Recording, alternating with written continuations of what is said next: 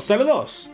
Nosotros somos Nación Poperto, la última nación libre de América, donde analizamos obras de la cultura geek, anime, videojuegos, cómics y demás, siempre de manera libre y sin miedo a la censura.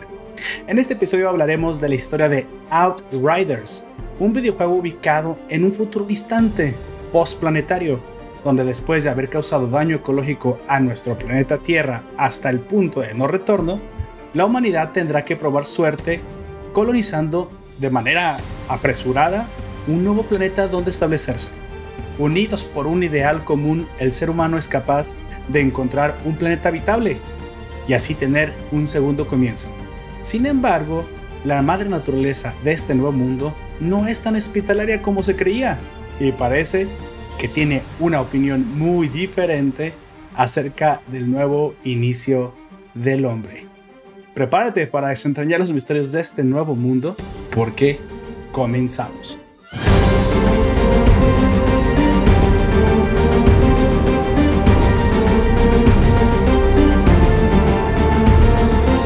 ¿Qué tal raza? Yo soy Poperto, seré tu anfitrión a lo largo de este podcast. Eh, te recuerdo que estamos transmitiendo en directo domingo por nuestro servidor Discord y al mismo tiempo en Twitch, hora 5 pm, hora del centro de México.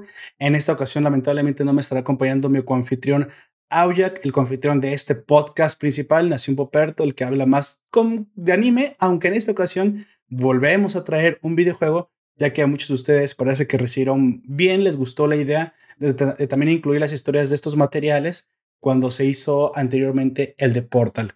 Así que aprovechando, en esta ocasión que no estaré con mi, con mi anfitrión, atrasaremos el tema que teníamos pensado para reseñar junto con él, que es precisamente no se lo pierdan el siguiente domingo. Vamos a estar reseñando Sailor Moon Eternal, la película que salió en Netflix.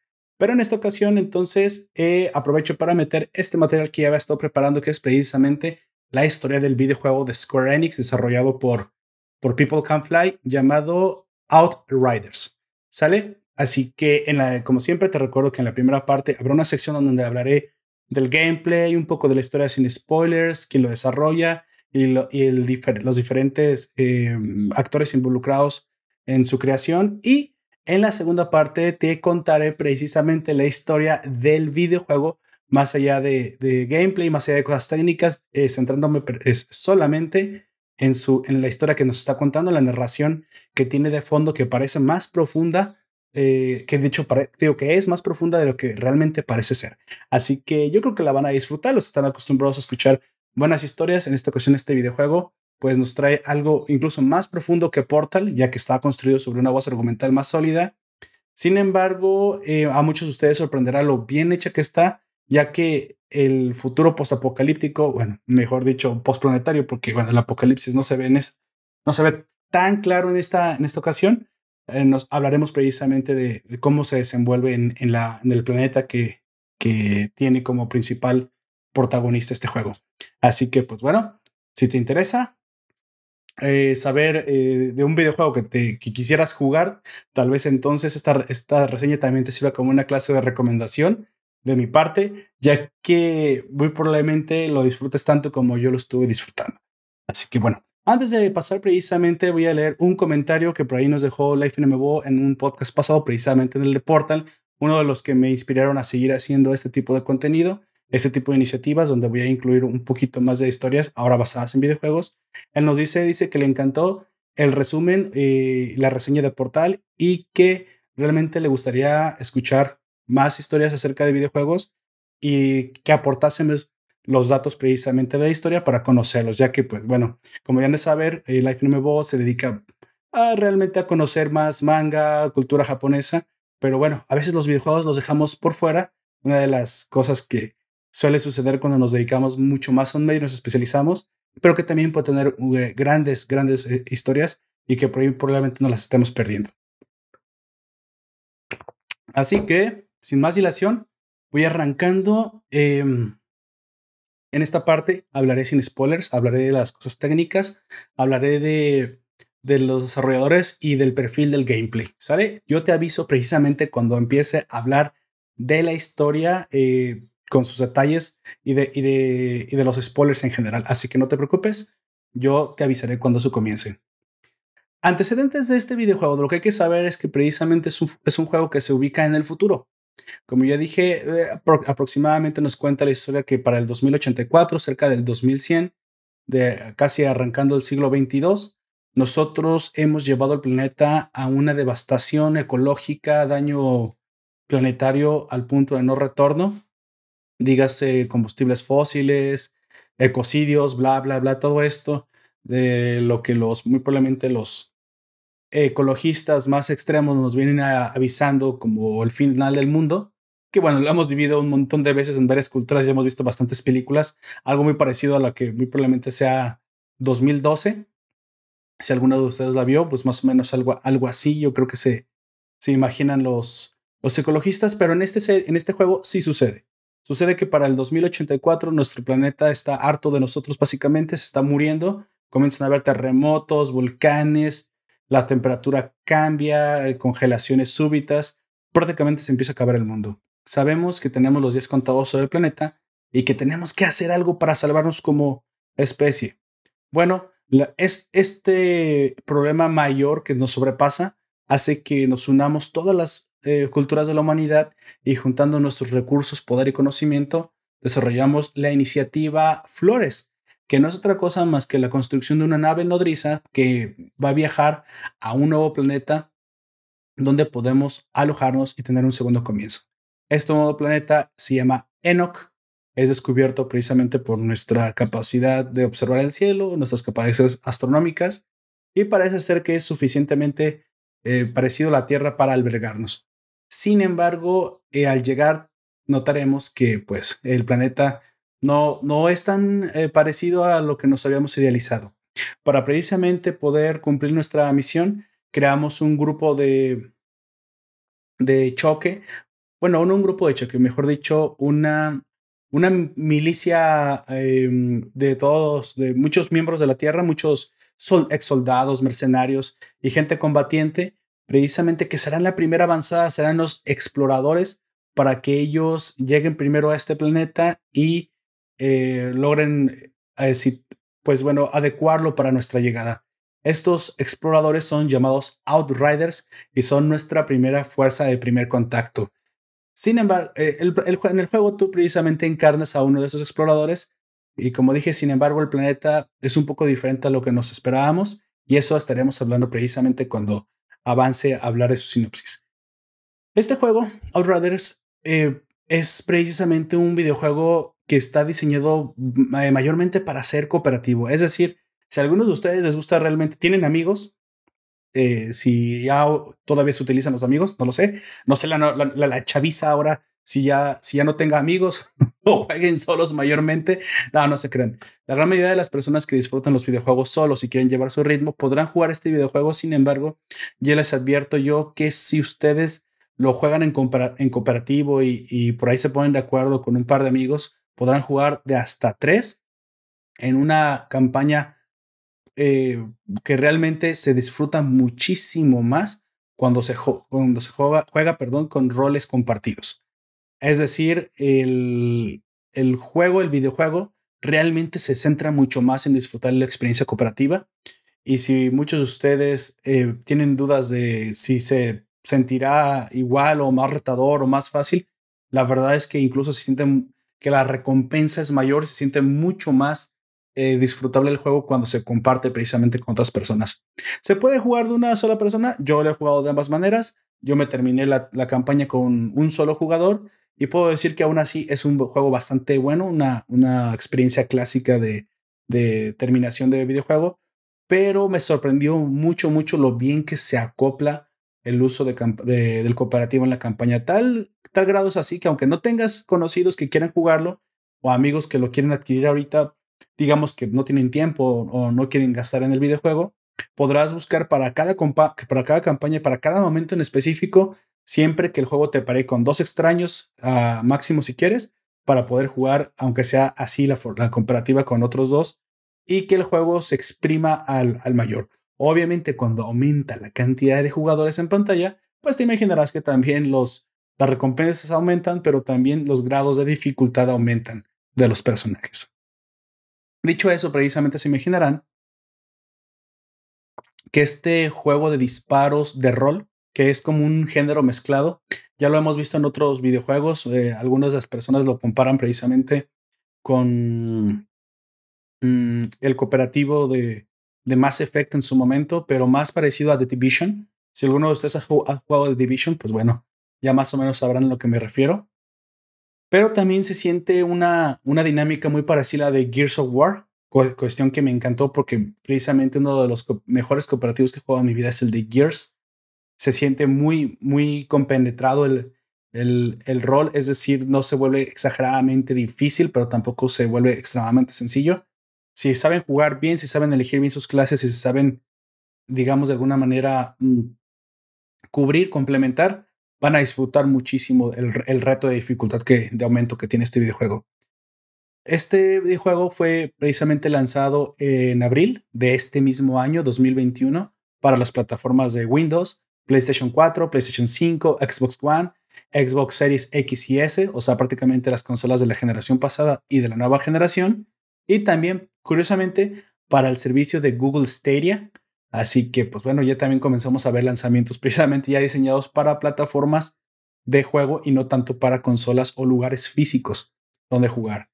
El juego mayormente recibió em, críticas mezcladas, eh, no fueron malas realmente, eh, oscilaron entre el 8 y hasta el 10 para algunos. Sin embargo, creo que la gran mayoría eh, alaba su, su buena compenetración, su gameplay sobre todo.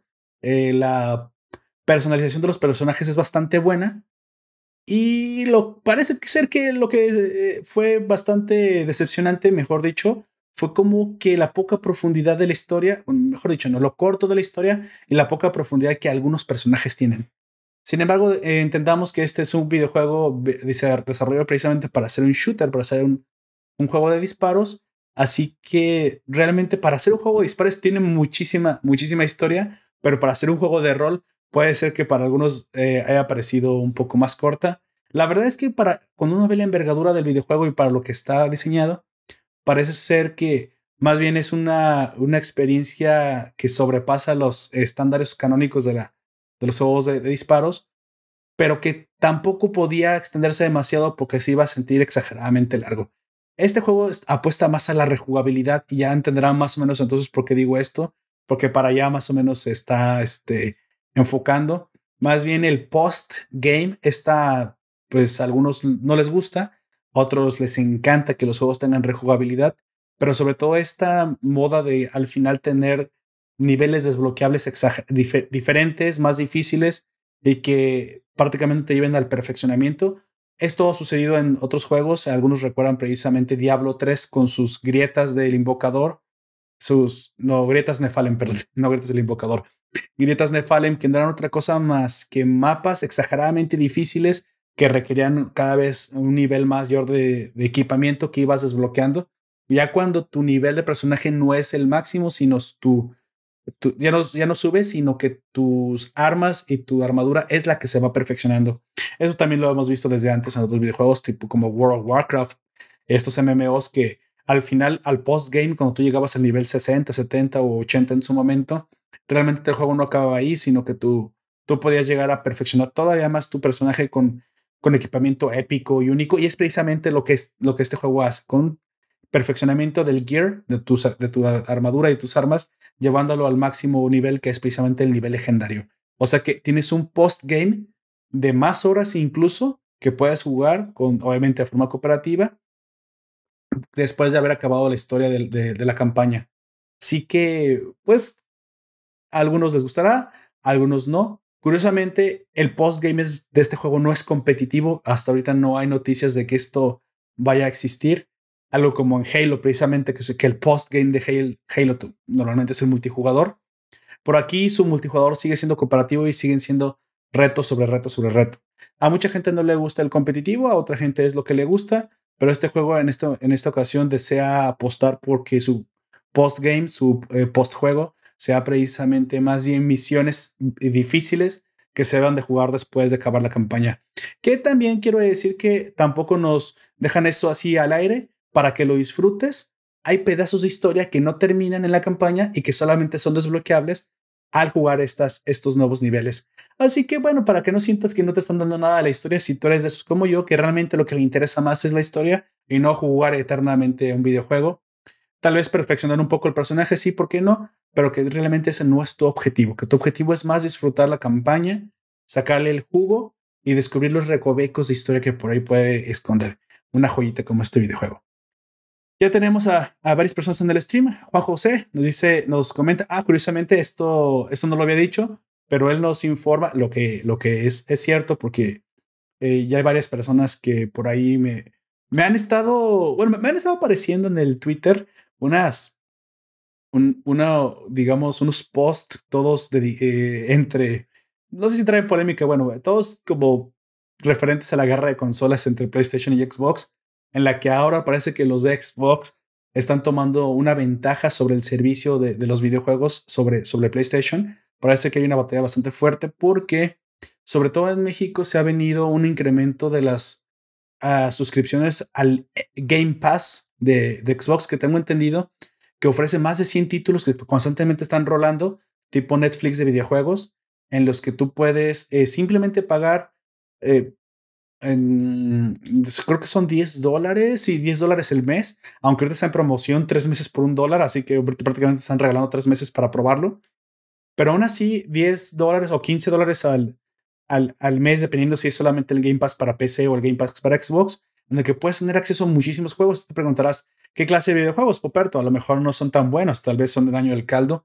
Pues no, Outrider casi casi al estreno, una semana después ya estaba en el Game, en el Game Pass de Xbox cuando su precio normal en, digamos, hasta con ofertas y lo podrías encontrar en Steam estaba rondando los 50 dólares. Así que en verdad te juegas un par de juegos, tal vez tres juegos de los nuevos y con eso se viene pagando la anualidad del Xbox Game Pass.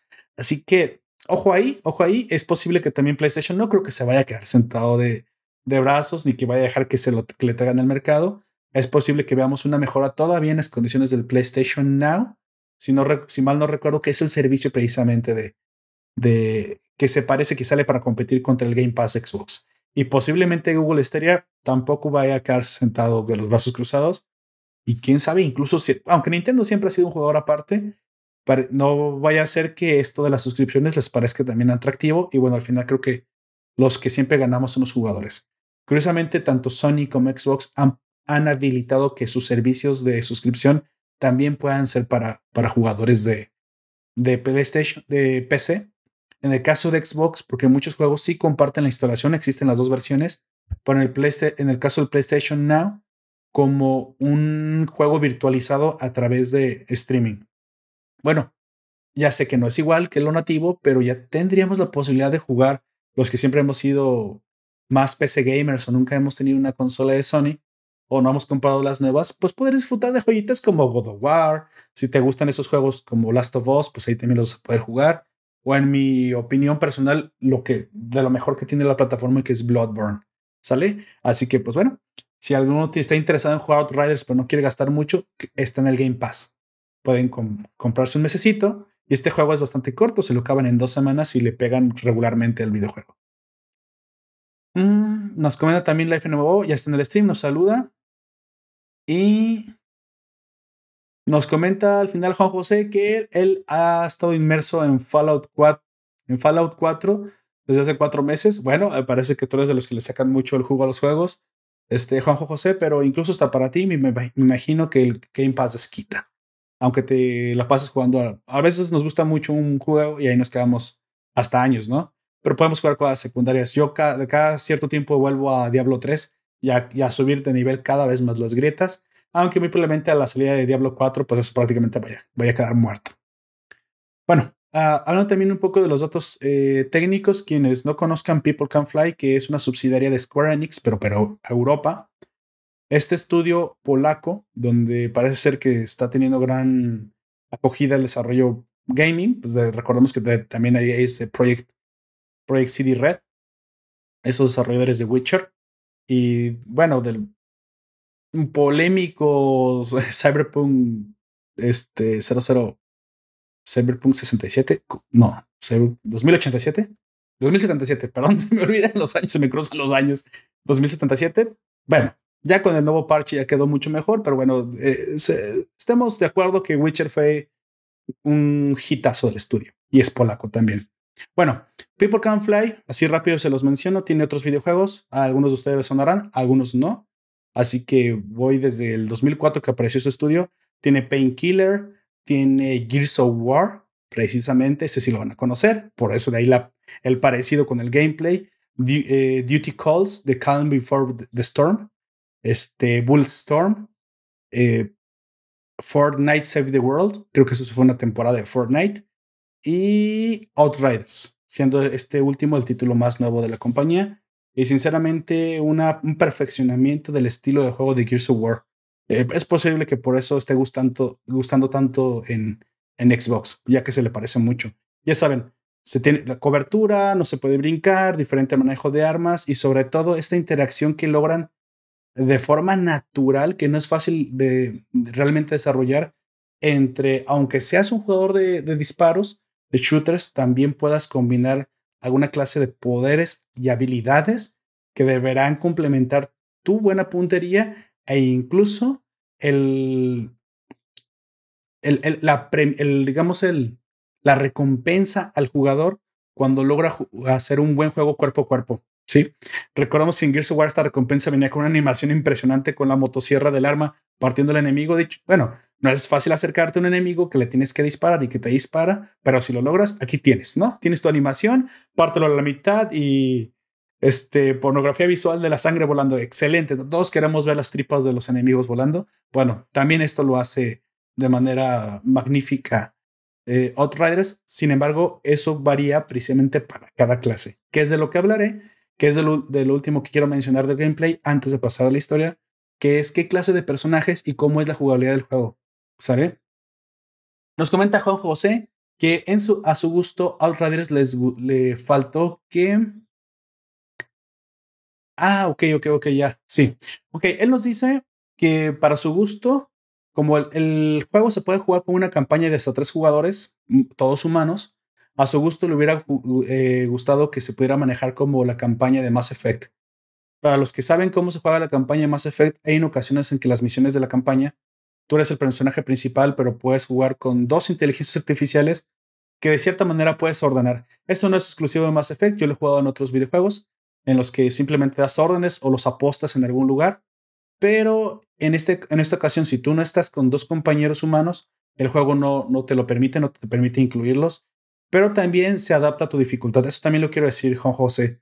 Lo que pasa con Mass Effect es que está hecho para que precisamente sean tres todo el tiempo. Eh, Outriders no. Se convierte en un juego diferente cuando aumenta de personas. Se vuelve mucho más difícil, mucho más complejo. Ya, ya no puedes. Se vuelve mucho más difícil, pero si lo sabes complementar, mucho más simple pero obviamente toma un rato acostumbrarse a los árboles de habilidades y eso, pero si lo sabes hacer eh, entre dos personas bien, logras hacerlo más simple al grado de que incluso el juego es una pasada, o sea, te diviertes muchísimo y, el reto baja muchísimo. Eh, en dificultad, pero no en disfrutabilidad. Se disfruta también muchísimo porque tú tienes tu propio rol cumpliéndolo. Cuando juegas solo he, de decir incluso que es difícil jugar como se juega en cooperativo. Así que podría decir incluso que son dos juegos. Me explico. Cuando juegas en cooperativo, voy a ponerte un ejemplo, yo usaba el Technomancer. Es un personaje que se enfoca mucho más en utilizar este, ayuda a los amigos, ¿sí? Ya que están contigo, tienen muchas habilidades de, de, juego cooperativo, de sana a tu amigo, protégelo, generale un escudo, bla, bla, bla, bla. Pero cuando juegas solo, todo eso no sirve. Así que tienes que hacer otra línea, otro árbol, de, de, habilidades y cada personaje tiene tres, tres árboles de tal forma que cada árbol sí se siente muy diferente la forma en la de juego de cada personaje. Podría decir que esto no es un juego con cuatro clases de personajes, sino con doce realmente. Aunque podrías decir que algunas no sirven realmente o que no te gustan o que a la gente no les va a gustar, todo depende de la personalidad del, del jugador. No todas sirven para jugar en cooperativo y de hecho no todas sirven para jugar en una sola persona. Podrás ubicar que casi siempre cada, cada clase tiene un árbol que es el bueno para jugar solo. Si no utilizas ese árbol específicamente, el juego se vuelve casi imposible. a mí me pasó con el Technomancer y el, y el Pyromancer. Ambos ambos eh, clases tienen, para jugar solo, tienes que elegir casi sí o sí cierta línea de habilidades. Si no quieres que te vuela muy difícil o muy repetitivo en el que tienes que estar grindeando y farmeando armas para que puedas pasar. Pero si eliges este árbol específico, el jugador solo se vuelve muy fácil. Pero después eso combinado con un, con un amigo a lo mejor no es tan bueno porque eh, pues son puro daño y de repente sí se requiere alguien que defienda o que sea un poco de utilidad. Pero bueno, esa es la magia. Es la magia de que este juego haya logrado combinar también ambas posibilidades. Aunque sería muy interesante si pudieran implementar eso que tú dices, dos IAs que sean suficientemente competentes para cubrirte, ¿no? Igual que en Mass Effect. Que de hecho en Mass Effect, pues sí eran competentes, pero yo no recuerdo que haya, haya dependido mucho de ellas, sinceramente. Tal vez Tal vez en este juego sí. Ahora, eh, como ya les estaba hablando precisamente, este shooter de tercera persona que tiene em, elementos de juego de rol mezclados, trae cuatro clases. Eh, aunque las cuatro clases sean shooters, ambos, los cuatro personajes o las cuatro clases de personajes disparan, pues su estilo de juego cambia mucho dependiendo del rol que quieras elegir. Así que eh, se los mencionaré brevemente y más o menos su enfoque. Tenemos el Trickster, o el truquero, no recuerdo, no sé cómo se dice en español, así que, pues bueno, me voy a quedar con Trickster. Creo que, híjole, ahí sí no, no, recuerdo, no recuerdo cómo se llama ese tipo de habilidades. Pícaro, ¿qué puede ser pícaro? Creo que se puede traducir como pícaro. Este personaje, aparte de los balazos, aparte que tiene sus armas y dispara, y la donde la puntería importa mucho, sí, pero también importa que sepas usar muy bien sus, sus habilidades realmente tiene la capacidad, tiene habilidades que van desde la habilidad de controlar el tiempo y también de acercarse mucho y hacer daño y esconderse. Entonces es un personaje que se juega más bien a corta distancia. Como segunda clase tenemos el Pyromancer, eh, mago de fuego, básicamente, que es un personaje que ya se imaginarán que hace muchísimo daño, como un mago de fuego. Sus habilidades queman, hacen daño over time, deja quemaduras, también incluso puede carbonizar pero como todo mago de combate tiene menos, es que menos vida tiene de todos, es el que más fácil matan. Tenemos el devastador, para muchos este es el tanque, el tank, un personaje que está más bien hecho para pelear cuerpo a cuerpo y que aunque también sus, sus disparos hacen daño, realmente debes de jugarlo constantemente cerca del, de los enemigos, aunque tampoco se eh, quiere decir que puedas recibir todo el daño del mundo. De cuando en cuando tienes que estar matando para curarte. Así que, de hecho, para mi gusto, ese es el más difícil para jugar solo, ya que está más enfocado a la defensa que a la ofensa. Y el último para mí, que es el personaje más versátil y que con el que si te quieres pasar la campaña solo es el más, el más balanceado. No quiere decir que con los demás no se pueda, pero digamos que con este la vas a tener mucho más fácil si quieres jugar solo. Es el Technomancer, lo que viene siendo un ingeniero en el rol, que es prácticamente un personaje que puede pelear con bombas, eh, torretas hace un daño bastante mm, considerable o bastante decente a mediana distancia. No realmente no es lo suyo el francotirador, pero puede usarlo. Pero se, se juega mejor entre corta y mediana distancia, siempre con daño estratégico, pegar, correr, a veces esconderte, a veces no, a veces meterte entre los enemigos.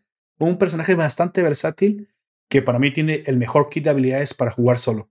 Y eso se los garantizo porque precisamente ese fue el que yo jugué solo. Utilicé por ahí una, una, un árbol que más o menos ya había jugado el juego antes en combinación con un, con un Pyromancer, pero este jugándolo solo me pareció mucho, mucho más versátil e incluso es bastante bueno recibiendo daño.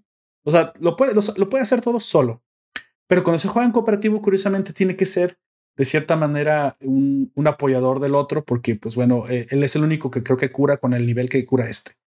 Este, este es un healer, se vuelve un healer, básicamente cuando está en cooperativo. Así que para jugar solo, el más fácil, no quiere decir que otra vez repito que no se pueda. El Technomancer es una pasada, es bastante balanceado y no te va a hacer repetir demasiadas veces las, las misiones de la campaña. Sale, hace un daño bastante decente cuando se juega solo. Yo les recomiendo este si no piensan en un momento jugarlo con amigos. Y después se van a dar cuenta que muy probablemente quieran empezar otro personaje y jugarlo con amigos para tener la otra parte de la experiencia. Bueno, al final, eh, todos los jugadores, todos tienen árboles de, árboles de decisión de habilidades en las que estas eh, habilidades determinarán precisamente la mm, efectividad de tus armas y la efectividad de tu estilo de combate. Sal. Así que bueno, sin más dilación, hasta aquí llegaré sin spoilers. Comenzaré a hablar de la historia propiamente te contaré lo que me interesa, lo que me gustó, el por qué me parece más profunda de lo que es y cómo esta historia incluso tiene elementos de otros, eh, eh, no diré robados, digamos, inspirados de otras em, historias de ciencia ficción que me parece que supieron integrar muy bien y que prácticamente al igual que la mayoría de los críticos, mi única queja es que, quería más. Quería saber más de lo que nos están mostrando los, los señores de People Can Fly. Así que si tú quieres quedarte para conocer la historia, pues bueno, estoy a, continuación la diré. Y si tú quieres ir a jugarlo y no quieres que te spoilen absolutamente nada, más que lo que ya dije que es el gameplay, bueno, también aquí lo puedes dejar y puedes volver a escuchar esto una vez que lo hayas terminado. Así que sobre advertencia, no hay engaño. A ver, te espero, te espero. Ve a la tienda de Game Pass. ¿Ya lo viste que está ahí? Descárgalo. ¿No tienes, no tienes Game Pass? Pide un dólar, sí. Pide un dólar prestado. Son tres meses. Sí, ya. Perfecto.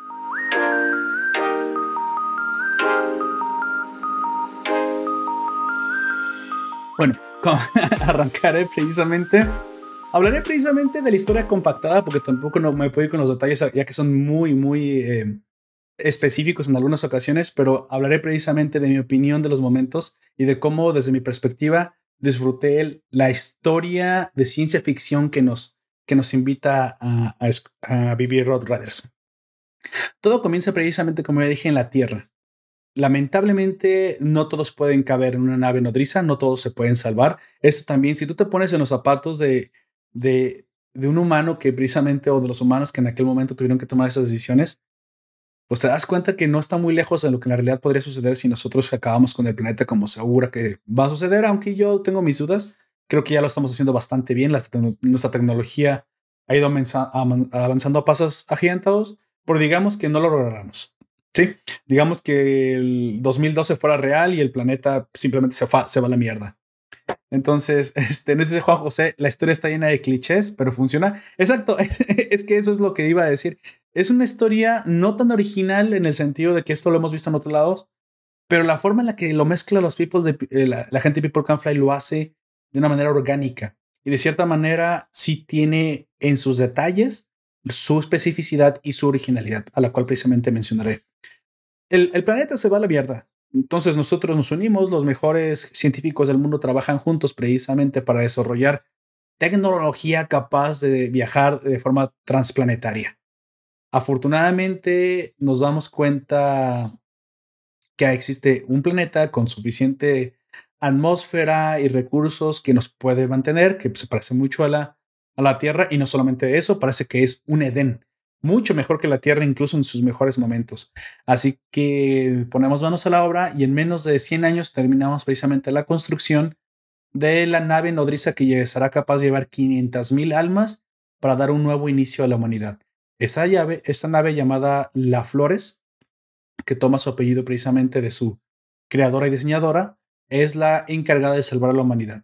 Durante un viaje de 80 años que parte de la Tierra, llegamos a Enoch o Enoch, como quieras ya decirle, un planeta precisamente que promete ser un paraíso, eh, obviamente en sueño criogénico, pero antes de bajar toda la humanidad, obviamente de la nave, pues tenemos que investigar que sea habitable. Esto hace que un grupo de avanzada del gobierno de la humanidad unido, digamos lo que vendría siendo la ONU, por aquí no se llama la ONU, aquí se llama la ACT, la, la Asociación de Gobiernos del Planeta. Vamos a decirle, vamos a decirle así. Entonces el gobierno baja precisamente juntos con su brazo armado. El brazo armado de la humanidad creado especialmente para ser el explorador son los Outriders. Entonces, bueno, ya tenemos ambos elementos que se requieren para mantener en orden liderazgo y fuerza. Todo gobierno requiere ambos, todo, gobierno requiere precisamente eh, la, clase gobernante, digamos los funcionarios, pero también requiere los soldados. Entonces, esto precisamente fue lo primero que se, que se creó a la hora de pensar en cómo íbamos a trasladarnos de forma ordenada a un nuevo planeta. Lamentablemente, al llegar al nuevo planeta nos dimos cuenta que nuestros cálculos parece ser que habían fallado. Sí, la primera avanzada compuesta por algunos miembros de la ACT o este nuevo gobierno de la Tierra y algo del brazo armado que eran los Outriders, al llegar a esta avanzada al planeta se dieron cuenta que la superficie de buenas a primeras parecía el Edén soñado, el Edén prometido, pero no pasó mucho tiempo hasta antes de comenzar a ver algunas cosas extrañas suceder. De entrada, se detecta una señal extraña eh, proveniente de algún lado del planeta, no muy lejos del lugar de aterrizaje de la avanzada, pero una señal de radiofrecuencia. Se supone que somos los primeros humanos en el planeta, se supone que somos los primeros con tecnología en Enoch. No tendría por qué haber más que vida salvaje. Sin embargo, esto puede ser la prueba de vida alienígena, así que la, avanzada junto con algunos Outriders, entre los cuales el protagonista o el personaje que tú estás moviendo están dentro de ellos, van a investigar la señal. Obviamente la señal termina siendo una, una señal terrestre, una, una señal humana, pero nadie se explica por qué está ahí una baliza o una antena de radiofrecuencia humana emitiendo una señal, porque pues se supone que somos los primeros, ¿no? Este misterio no se termina de resolver porque justo en el momento que se descubre el, origen de la señal, o al menos el origen de la, de la, de la, repetidora, porque obviamente parece ser que hay una señal más lejana y hay que rastrearla hasta su origen. Lo que encontramos simplemente es una baliza repetidora. Pero lamentablemente parece ser que hay, hay un cálculo en el, eh, mejor dicho, hay un aspecto del planeta que nadie ve venir, que es precisamente las tormentas de anomalía, que estas serán precisamente las tormentas que vemos al inicio del, del juego que comienzan a caer como rayos eh, de energía cuántica, una cosa muy extraña que comienza a destruir eh, toda la tecnología y a desintegrar a las personas que toca. Esa tormenta no es una tormenta de lluvia, obviamente es una tormenta como eléctrica. Y entonces eh, aquí la gente, la ACT y los Outriders comienzan a ser exterminados. Lamentablemente, eh, muchos de los Outriders, de hecho la gran mayoría, son tocados por esa tormenta y, terminan desintegrándose en el aire. E incluso el protagonista, el personaje que tú estás moviendo, también le sucede lo mismo. Sin embargo, tú de alguna manera sobrevives, pero parece ser que quedas con alguna clase de daño interno. Cuando la avanzada había bajado el planeta, se constituía por el gobierno, como ya dije, el ACT, algunos miembros del gobierno, algunos miembros de los Outriders y el enlace entre ellos, que precisamente era representado por Shira Goodman, una chica joven funcionaria que era la encargada de coordinar ambos grupos. Sin embargo, una vez que la tormenta ataca y parece ser que comienza a moverse hacia el campamento principal, este, el funcionario encargado de la ACT, un funcionario que es bastante pedante, de hecho es bastante arrogante, cuyo único fin es precisamente llevarse los laureles de haber coordinado lo más rápido posible la colonización. Él no quiere que se dé marcha atrás, ya que pues viene la tormenta y la recomendación prácticamente es volver a la nave hasta que haya una, pues una zona segura donde aterrizar. Pero él, no hace caso y de hecho se enlía una trifulca ahí con balazos y él termina siendo asesinado. La tormenta termina barriendo con todo el campamento tú terminas siendo alcanzado, Shira Goodman eh, termina metiéndote en una cápsula criogénica al más puro estilo de Master Chief en Halo para ver qué pasa después contigo, porque parece ser que no te desintegraste, pero tienes eh, radiaciones extrañas dentro de ti. Lo que termina sucediendo al final es que te congelan 30 años y, y hasta 30 años en el futuro despiertas. Justo en ese momento, lo que, lo que sucedió es que el funcionario, este estúpido que termina siendo asesinado en la trifulca, él, eh, por necio, no quiso hacer caso y mandó la señal a la nave nodriza, a la nave Flores, que lanzará todas las cápsulas de colonización. Entonces, tenemos eh, 500.000 almas bajando un planeta en un pequeño valle rodeado por una tormenta infranqueable. Por cierto, que no se puede pasar ni por arriba, ni por abajo, ni por ningún lado, encerrados, sin comida y aparte a merced de un evento pues de un evento natural catastrófico que nadie entiende. Es precisamente este evento el que te da tus poderes de Outrider que precisamente son los que manifestarás en un futuro. Así que, pues bueno, la aventura comienza. Arran, siguiendo con la historia, sucede que los Outriders mm, pues fueron exterminados. El brazo armado de la Tierra o de lo que quedaba de la Tierra pues ya no existe. Tú estás congelado y pues prácticamente nos, nos quedamos sin brazo militar. El funcionario este estúpido que causó el problema fue también asesinado por, en, el, en la trifulca. Pero aquí lo importante no es eso, lo importante es que la maldita tormenta, el planeta, es el hostil y barrió con la primera avanzada. Sin embargo, sin embargo, el funcionario antes de morir, eh, como una última acción, una última herencia maldita, da la señal a la nave Flores de que el planeta se puede habitar y comienza la colonización. El problema de esto es que todos los colonos, los 500.000, caen en un valle contenido por la tormenta, digamos que es un perímetro de tormenta donde no se puede atravesar. Eh, en este perímetro adentro se puede vivir, pero de vez en vez la tormenta pasa y aniquila todo lo que existe. Así que hay que esconderse de la tormenta. La tecnología es destruida y prácticamente tenemos 500 mil personas en un corral, podríamos decir, en un perímetro bastante pequeño, un pequeño valle, con mucha hambre.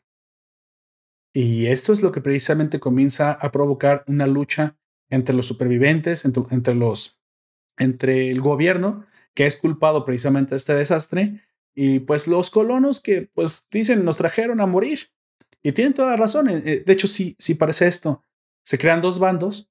Digamos, el bando que tiene, que es civilizado, el que todavía donde, donde existe el gobierno, que es el bando de la ACT, liderado por la última funcionaria, porque todas, todos fueron asesinados. Esta última funcionaria es llamada Shira Gutman. Ella es precisamente todavía la voz de la razón. Es la única figura de autoridad que queda de la humanidad y los insurgentes, que son todos los colonos que no están de acuerdo con lo que pasó y que se vuelven bastante violentos, se vuelven tribales y ya saben, se vuelven prácticamente un, un grupo armado paramilitar. Así que tenemos una guerra entre un, por lo que el gobierno considera terroristas y lo último que queda de la civilización ordenada. El problema es que los insurgentes son más y están ganando. Pero no están ganando por eso, están ganando precisamente por el siguiente elemento que te contaré, que es la magia del juego. Lamentablemente todos los seres humanos que son expuestos a la anomalía mueren, excepto los que no mueren. Ya sé, ya sé que podrás decir, ¿cómo? ¿Cómo? ¿Cómo? ¿Cómo? Los que no mueren, que son muy, muy pocos entre la población que son expuestos, obtienen poderes y son llamados los anormales. Así que parece ser que exponerte a la, a la tormenta puede aniquilarte en un 99%, 999%, o dejarte con poderes, pero un poco loco. Así que bueno, no sé si en cualquiera, en cuál, sea mejor, sinceramente, ya que te pones a pensarlo de esta manera, pero tú como eres el protagonista, tú solo, no solamente no quedas loco, cuando despiertas 30 años en el futuro de, de, tu sueño criogénico, ves la guerra que está sucediendo, y no solamente eso, también eres una normal, tienes poderes. Entonces, oh, pero obviamente tú eres el último del brazo armado del gobierno.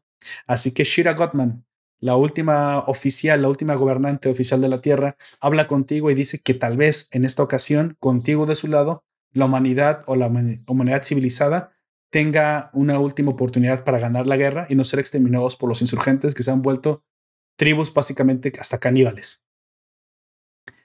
Pero aquí la pregunta es cómo es que los insurgentes no siendo civilizados han podido ganar tanto terreno y es porque también del lado de los insurgentes existen esas personas que han ganado poderes.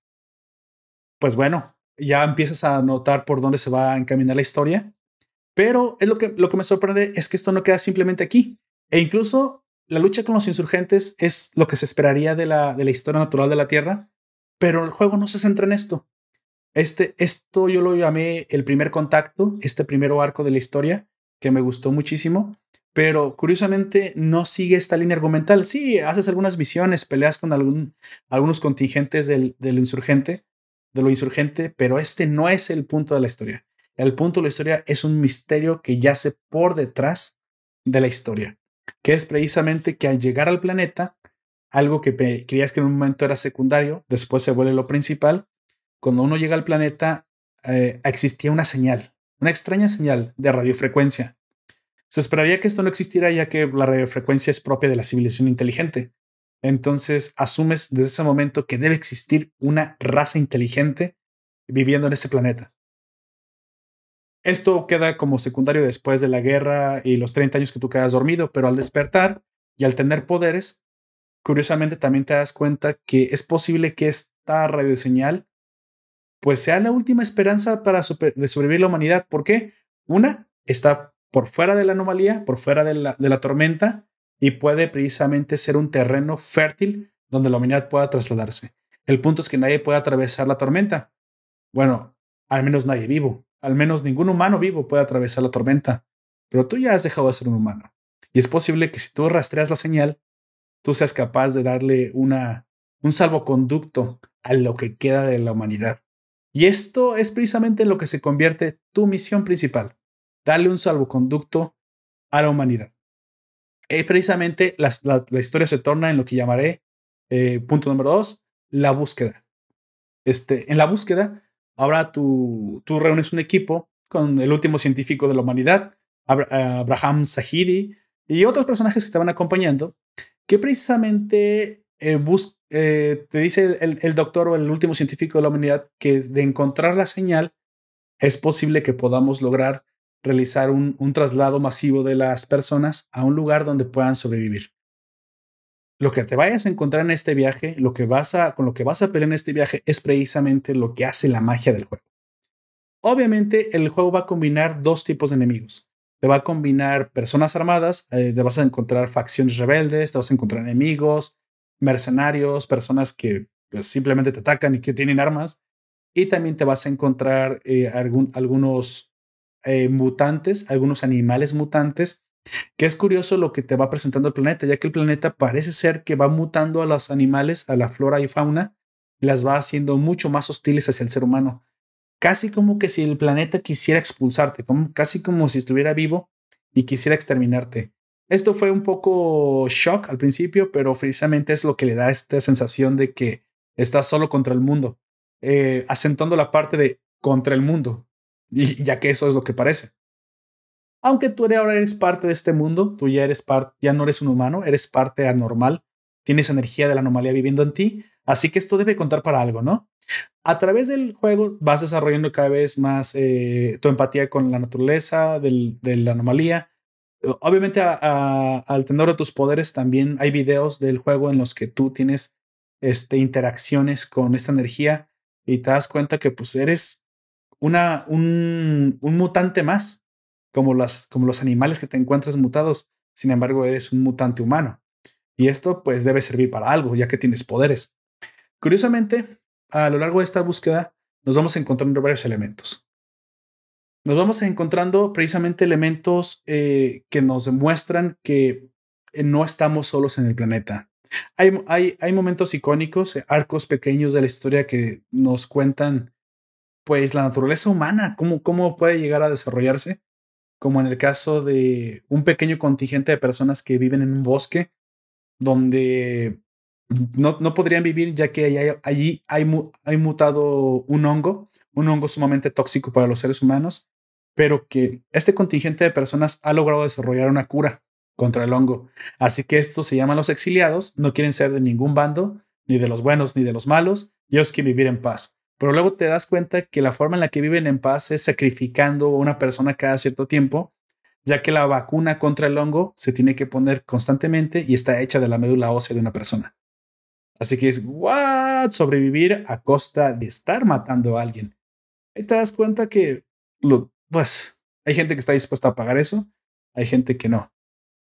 Obviamente, eh, a lo largo de, todos estos eh, momentos, vas a encontrar historias secundarias, que es donde creo que viene la magia. Muchas veces en los videojuegos, las historias secundarias, las misiones, las quests, no dan demasiada profundidad, te dan gear, te dan una buena arma, te dan un buen casco y por eso pues el incentivo es hacerlas. Pero en, el caso de, eh, iba a ser en el caso de Outriders, las misiones secundarias se sienten al menos la gran mayoría como parte integral de la historia, al grado de que si no las haces puede que no entiendas muy bien lo que está pasando o se sienta muy pobre lo que estás viviendo.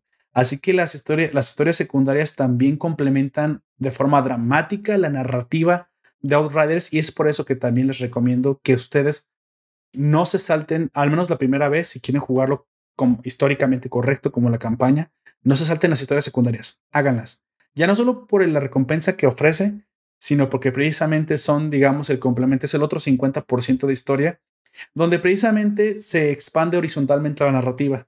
Te cuentan qué es lo que le pasa a algunos padres, qué es lo que le pasa a, la gente que en la Tierra tenía una personalidad, pero al llegar al, a Enoch ya enfrentar la, la extinción por supervivencia son capaces de actuar de maneras que nunca hubieran pensado actuar. Hay cosas muy crueles, muy, muy adultas, eh, incluso gore, sangrientas de, de, manera bastante perturbadora que te encuentras con unas historias, lo cual que enriquece muchísimo la historia del juego. Como dije, avanzando a través de esta búsqueda, obviamente llegas a encontrar una, una clase de tecnología por ahí superviviente, con la que ahora esa tecnología eh, es una clase de antena, vamos a decir, clase, una clase de computadora con una antena capaz de conectarse con la, con la nave Flores. Así que ahora ya tienes dos misiones. Una, encontrar un, salvoconducto a la humanidad fuera de la, de la de la pandemia, fuera de la anomalía, perdón. Y dos, encontrar también una forma de conectarte a la nave porque da la casualidad que cuando la gente descendió al planeta, no descendió con, con todas las cápsulas que traía la, la, nave, solo descendió la población, pero faltaron los recursos y mucha tecnología que podría ser incluso eh, capaz de darnos una segunda oportunidad a los supervivientes que están todavía en la Tierra. Pero para eso hay que encontrar alguna clase de tecnología humana que nos permita hacer un vínculo. Tenemos ya la computadora, ahora solo necesitamos la antena.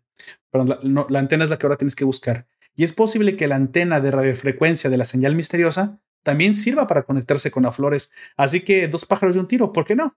Así es como se entiende esta misión y pues bueno, con más razón hay que rastrear esta bendita señal, ¿no? Que se ha vuelto ahora la protagonista de nuestra búsqueda.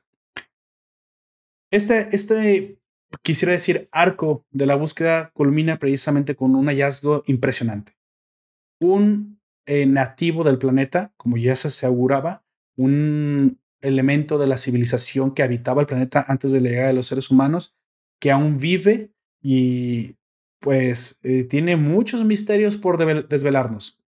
Este nativo se llama August y parece ser pacífico, se vuelve por ahí nuestro amigo, el amigo de tu equipo, el amigo del contingente que tú llevas, y él nos irá revelando, em, parece ser, elementos de la historia de su propia raza y del planeta y de lo que pudo haber pasado antes de la llegada de los seres humanos, ya que parece ser que nuestras investigaciones no fueron equivocadas. El planeta sí era un planeta diseñado para, bueno, mejor dicho, un planeta en el que podíamos vivir, que era un paraíso pero algo sucedió antes de nuestra llegada que se convirtió en el infierno que ahora es. Así que tal vez a través de este nativo podemos descubrir la historia oculta de nuestro, de nuestro planeta, este, nuestro nuevo planeta, nuestro planeta colonizado. Así que ahora pasas a lo que yo me imagino que se sobreentiende como, como la búsqueda de los restos de la, de la colonización, de la, de la antigua civilización. A esto yo le llamo eh, la raza antes del tiempo. Cuando tu contingente encuentra a este nuevo nativo, este nativo te lleva hacia unas ruinas donde descubrirás una clase de monolitos, arquitectura tipo babilónica, como egipcia, ya saben, un poco como entre piedra y, no más allá, como si estuvieran congelados en la edad de bronce pero al mismo tiempo capaz de canalizar energía extraña, eh, roca tecnológica. Esto es curioso porque normalmente ese es el tipo de tecnología que vemos, tecnología entre comillas, cuando se habla de magia, de runas, ya saben, ¿no? La, cuando tienes magia, ¿para qué demonios necesitas chips?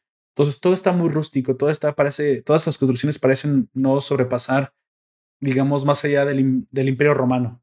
¿sí? sí, arquitectura muy bonita, gótica, neoclásica, pero capaz de interactuar con energía lo cual le da esta sensación ahí medio, medio futurista, retrofuturista. Sin embargo, esta civilización del nativo, esta civilización Pax, si les llama así por pacíficos, parece que lograban utilizar la energía de la normalidad a su favor. Y esto es precisamente lo que comienza a ser interesante porque dices, bueno, si la podían utilizar, es obvio que podían entonces sobrevivir. Ellos se adaptaron a la tormenta. Pero tal vez si nosotros utilizamos la misma artimaña, podemos también adaptarnos a la tormenta. Y ahí ahora tu búsqueda precisamente ahora se centra más también en conocer a lo largo de, las, de las ruinas el pasado de esta, de esta civilización y cómo es que ellos eran capaces de convivir con la, con la, con la anomalía. Tal vez eso nos pueda dar una pista de cómo podríamos hacerlo nosotros y sobrevivir también, ya que, pues, bueno, requerimos un salvoconducto, ¿no? Pero en, en, en caso de no encontrar un salvoconducto uh, de la anomalía, ¿podríamos controlarla y entonces hacer que la anomalía funcione para nosotros? Esto es un planteamiento interesante que también descubrirás a lo largo de, pues, digamos, de la historia de vida de este, de este personaje tan extraño, que tiene una forma como humanoide alargada, pero al fin y al cabo nos recuerda como a una persona de dos metros extremadamente delgada y que le gusta mucho el death metal, básicamente.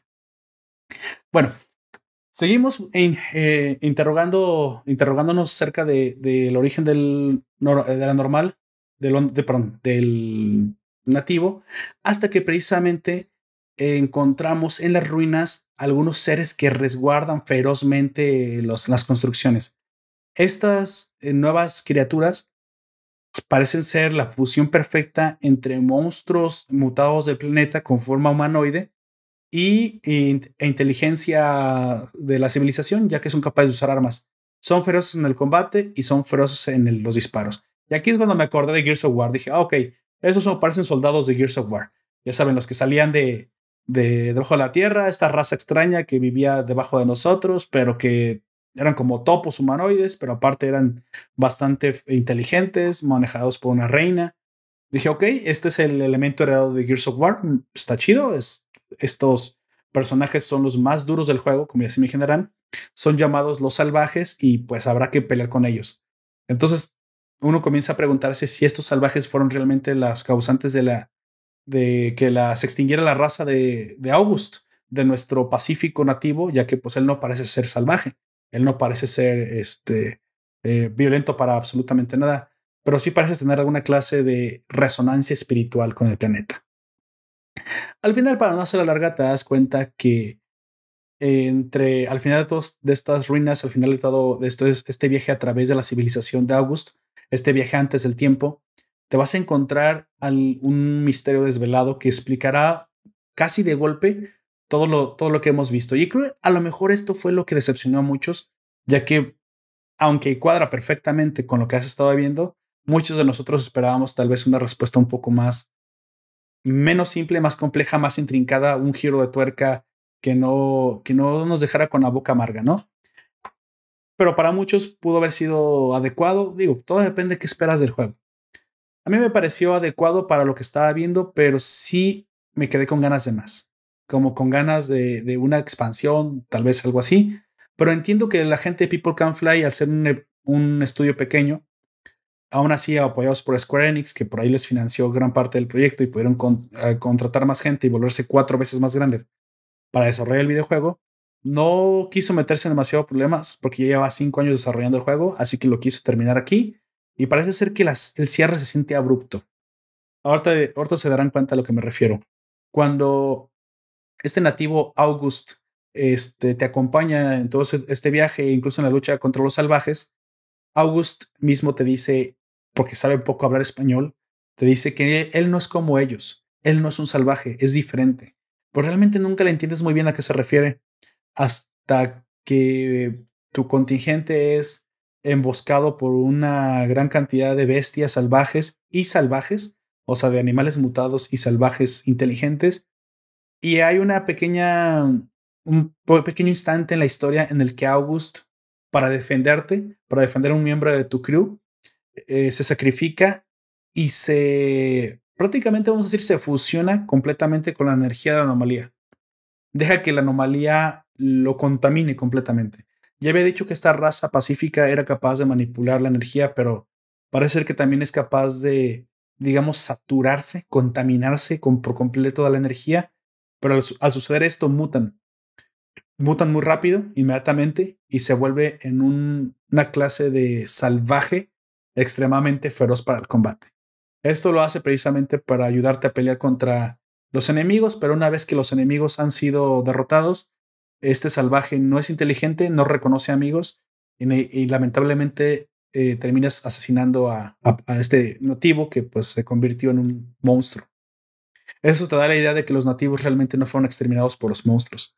Los nativos se convirtieron en los monstruos. El por qué es lo que muy probablemente decepcioné a algunos, para otros me pareció un giro interesante, es porque precisamente se estaban defendiendo de un mayor enemigo. Dirás, ¿una tercera raza alienígena, Poperto? No, eh, eh, bueno, sí, sí, sí, para ellos ir alienígena, para nosotros no. Te das cuenta que se estaban defendiendo de una avanzada humana.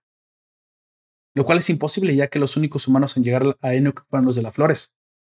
Pero parece que hay una avanzada humana que al menos tenía algunos años antes de haber llegado al planeta, lo cual levanta muchas cejas y muchas preguntas acerca de este misterio, que se resuelve precisamente con la explicación que les diré a continuación. Básicamente, cuando el planeta iba a eh, la Flores iba a dejar nuestro planeta, la Tierra, ya estaba lista la nave, había hecho, los científicos habían fabricado dos naves. La nave principal, la nodriza para la gente, y una segunda nave donde iba a ir la avanzada este, la avanzada original que se pensaba precisamente con un mayor número de Outriders. Prácticamente era una nave militar. Era la nave de la militar, la otra era la nave de, de los civiles. Lamentablemente, por historias que suenan bastante congruentes, en el caso de que mucha gente se enteró que no iban a ir en la nave, atacaron el centro de lanzamiento, sabotearon alguna de las naves y eso terminó, derivó en la destrucción parcial de la, de la segunda nave, que era más pequeña, pero que iba a traer a todos los Outriders. Incluso este sabotaje y esta explosión a la hora de partir causó la, eh, la, muerte de la gran mayoría de los Outriders, de los exploradores humanos. Y es por eso que se explica el por qué hay tan poquitos cuando llegas tú al planeta, siendo tú prácticamente ya el último en sobrevivir. Lamentablemente o afortunadamente, como lo quieras ver, la nave de los otros, de los, digamos decir, la nave militar no fue completamente destruida. Y cuando la Flores abandona su largo viaje para hacer 80 años en el universo hasta antes de llegar a Enoch, pues los humanos, aunque aún quedan en la Tierra, no quieren morir. Y parece ser que hay un líder militar, digamos, un, un Pinochet o un Hitler, si quieres, un gran tirano militar, pero liderazgo, con un liderazgo fuerte al fin y al cabo, capaz de unir los últimos recursos, los últimos científicos y todo lo que quedaba de la Tierra antes de su explosión, extinción, no se sabe qué le pasó o simplemente se volvió inhabitable. Con, la ayuda de estas personas lograron reconstruir la nave militar llamada la nave Carabela, y no solamente eso, la reconstruyeron mejor y más avanzada que la misma Flores que había partido. Dices, bueno, si estaban desesperados con un arma apuntándoles a la cabeza, es posible que han hecho un mejor trabajo. Y así lo hicieron. Tanto así que aunque tenían cinco años de, de desventaja contra la Flores que ya había partido, llegaron cinco años antes. Lo que dice, ah, ok, parece decepcionante porque yo esperaba viejas en el tiempo, pero el juego pues no, no nos quiso dar más. Y aquí es precisamente lo que explica el por qué esta nave Carabela llegó con militares antes que nosotros. El problema es lo que pasó durante los cinco años de visita previa de estos militares. Y esto es lo que le dio al traste al planeta, precisamente en el último arco del juego que llamaremos la naturaleza humana. Sí, y es que naturaleza humana es curiosa, pero también a veces es destructiva y aquí lo podemos ver en su, en su más grande extremo. Este arco precisamente arranca enterándote de que este general que logró unificar lo que quedaba de la Tierra después de que partió la nave principal se llamaba, se Bar Monroy, vamos a decirle a partir de ahora el general Monroy. Pues sí, él fue un genio militar y un gran líder eh, combatiente que logró, que logró hacer que se reconstruyera la nave al llegar al planeta, obviamente, pues esto era un logro. Digo, pues habían logrado salvarse a sí mismos y no solamente eso, habían ganado, habían, habían ganado la, eh, habían salvado su vida y habían ganado la carrera contra las flores. Eso no, eso no evitaría algún conflicto en un futuro, no lo sé, pero al menos habían comprado un boleto que no poseían, ¿no? Habían construido una segunda nave o reparado una segunda nave. El problema es que la naturaleza humana a veces es dudar de lo que se desconoce. Y este general tuvo el primer contacto con la raza eh, nativa del planeta, con, con los Pax, que eran pacíficos, que incluso los recibieron como los indígenas a los españoles, con, con regalos, porque les parecían dioses bajados del, del cielo. Pero el general Monroy, lamentablemente eh, paranoico y, bélico como era, decide que los packs son demasiado peligrosos cuando atestigua que los packs son capaces de manipular la energía del planeta. Claro, los packs, los nativos, lo hacían para precisamente generar energía, sus recursos. Por eso eran tan pacíficos, no necesitaban la guerra, tenían abundancia de recursos, ya que ellos habían logrado domar la anomalía y canalizarla a través de sus construcciones y sus cuerpos. De cierta manera tenían una clase de, de manejo de, energía psiónica, como manejaban magia a todos, a todos efectos. Pero esto asustó tanto a Monroy que no lo pudo entender y decidió, pues, lo que hace cualquier tirano estúpido, ¿no? Decidió acabar con lo que consideraba una amenaza y mandó asesinar, cometer un genocidio, acabar con los con los packs y los sobrevivientes los encerró en campos de concentraciones. Campos de concentración. Esto provoca que cualquier raza, por muy pacífica que sea, pues te va a mostrar los dientes, ¿no? Te va a enseñar los dientes, pues nadie quiere ser eh, tratado así. Así que los packs, en un último acto desesperado, tratando de pelear contra, contra Monroy, eh, hicieron el último sacrificio, o lo que precisamente muchos de ustedes ya augurarán que sucedió. Los packs dejaron que se, dejaron controlar por, completamente por la anomalía y se convirtieron en monstruos. Pero lamentablemente, pues eso acabó con su naturaleza pacífica y, con una, y, se, y se provocó una mutación eh, irremediablemente irreversible. Así que sí, estos nuevos monstruos llamados los salvajes, que son otra cosa más que packs mutados en, en bestias poderosísimas, pero de cierta manera y suficientemente inteligentes como para usar armas, ellos acabaron con todo el contingente de Monroy, con todos los, eh, toda su gente, todo su ejército que venía en la carabela. Pero eso también provocó que al no haber ya los antiguos packs, estos seres pacíficos y mucho más inteligentes, ya no hubo nadie que pudiera usar las edificaciones eh, que eran las que se encargaban de controlar la anomalía. Así que cinco años antes de la llegada de, de la Flores, la anomalía se suelta de control ya que los encargados de controlarla todos fueron convertidos en salvajes, excepto uno, que era August, que fue precisamente el único nativo que encuentras vivo y que todos al final terminó convirtiéndose. Esto es lamentable ya que pues no existe nadie que pueda controlar la anomalía, nadie que quede de esa raza para hacerlo, excepto tú, ya que a todos efectos eres un Pax, pero de ADN humano. Eso no, no lo va a contar la, la historia, Aquí prácticamente termina la, la, historia, la narrativa de, de este juego. Bueno, obviamente termina. Hay detalles que no me gustaría spoiler ya que son el final del juego, pero lo interesante es que. Ah, bueno, sí, sí, voy a decir una última cosa, que precisamente es lo que da el pie al replay. Cuando descubres que, que Monroy fue el, el culpable, pues bueno, sabes que la anomalía pues debe ser controlada, nada más que no sabes cómo necesitas tiempo. Tal vez tú, tú como una normal, seas capaz de, utilizar las edificaciones. No sabes, o, sea, o tal vez haya más eh, packs vivos viviendo en otro lado, refugiados. El problema es que requerimos tiempo. Y es el punto del post, del post juego. Dar ese tiempo suficiente a la humanidad para que no se extinguida antes de, antes de encontrar una solución que parece ser que existe, que es controlar la anomalía, que sí se puede. Y para esto requieres recursos recursos que se quedaron en la nave nodriza. Y ahí es ahí donde precisamente encuentras el origen de la señal, que no es otra cosa más que la misma nave carabela, una nave humana, por eso era una nave de, por eso era una señal de radiofrecuencia. Pero la carabela, al contar con antenas poderosísimas, es capaz de conectarse con las flores y precisamente tu equipo es capaz de ordenar que la nave principal suelte sus recursos.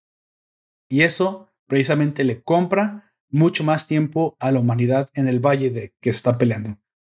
Al final este juego no, no da cierre precisamente a la batalla de insurgentes gobierno. Esto se verá después. Tampoco da cierre a otro mini arco que es la lucha contra un general salvaje. Tampoco le da cierre. Y mucho menos le da cierre a la idea de qué vas a hacer para recuperar las, las cápsulas porque cayeron dispersas. Pero precisamente ya se me imaginarán de qué se tratan las misiones post-juego, que son precisamente las misiones que cierran esta parte de la historia. Y aunque aún así queda bastante abierto, pero pues bueno, no sé si en el futuro la gente de People Can Fly piense en un Outriders 2. Ya nos dijeron que este juego no será un juego de historia viva. Aquí donde cierra, cierra. Quiere decir que no estarán aumentando contenido que, que vaya mejorando o cerrando la historia. Bueno, eso dijeron hasta ahorita. Todo depende muy probablemente del éxito del juego. Pero hasta ahorita la experiencia gameplay historia ha sido bastante buena. A mí me sorprendió gratamente. No esperaba esto del juego. Yo lo esperaba como otro Gears of War. O sea, no, no se confunda, no, no es que me parezca malo. Es que simplemente esperara que la historia fuera una excusa, un salvoconducto para el gameplay, que es lo que realmente importa en estos videojuegos.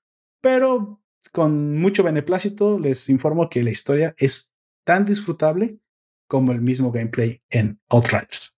Así que, pues bueno, es precisamente mi, mi conclusión sobre este juego. Les dejo tres puntos por lo que creo, creo que este, que resume bastante bien el, por qué creo que deberían de jugarle. Jugarlo. Uno, su gameplay es bastante fácil de, de aprender, pero suficientemente complejo para dar eh, la capacidad de dar muchos estilos de juego, muchas formas de jugarlo, lo cual eh, lo saca de la linealidad que normalmente eh, caracteriza a los shooters. Dos, la historia complementa perfectamente bien lo que estás viviendo y de hecho de alguna forma es hasta deseable, te, te incentiva a seguir jugando y encontrar más detalles y a jugar más este, eh, quests secundarias, lo que muy probablemente a veces en estos juegos se siente como, como que está un poquito de flojera hacerlo. Y tres, el postjuego es bastante bueno. Sí hay un incentivo a que vayas eh, obteniendo cada vez mejores armas y cada vez mejores armamentos. Hay un nivel. Para mí el postjuego es obtener todo legendario posible, subirlo cercano al nivel 45 por ahí y acabar con las historias secundarias que quedaron sueltas en el postjuego y hasta ahí. Hay gente que le puede dar hasta unas 100 horas más, yo creo, haciendo el, perfeccionamiento del personaje, pero ese en mi caso no me interesa más, tanto me interesa más bien jugar las otras clases, tal vez al menos jugar uno de cada uno, un Technomancer, un Devastator, un Trickster y un Pyromancer. Pero bueno, tú decides qué tanto le quieres al, al post-juego, que pues bueno, aquí es donde se siente un poquito el, el extra, ¿no? Donde la gente de People Can Fly pues realmente se esforzó para que realmente hubiera un, un después del videojuego que sintieras pues que no hubieras gastado tu dinero por 20, 25 horas, que puedes llegar a jugar nada más si es que no haces este, las cosas a un ritmo lento, ¿no? Básicamente. Así que pues bueno, por favor, déjame tus opiniones de este videojuego si, o de la historia del videojuego si a ti te interesa tanto como a mí. O si no eres de las personas que no juegan los videojuegos, pero les gusta ver gameplays porque pues, les gusta disfrutar la historia, también hay mucha gente así. Yo, de hecho, yo he disfrutado varios de PlayStation así porque, pues bueno, no tengo la consola. Y pues bueno, es válido, ¿no? El, el, ver un gameplay y tal vez disfrutar de la historia, pues es una nueva forma de consumo de contenido que ha ganado mucho, mucho auge en los últimos años, ¿no? Ahí tenemos a Twitch, el claro ejemplo de este, de este tipo de contenido.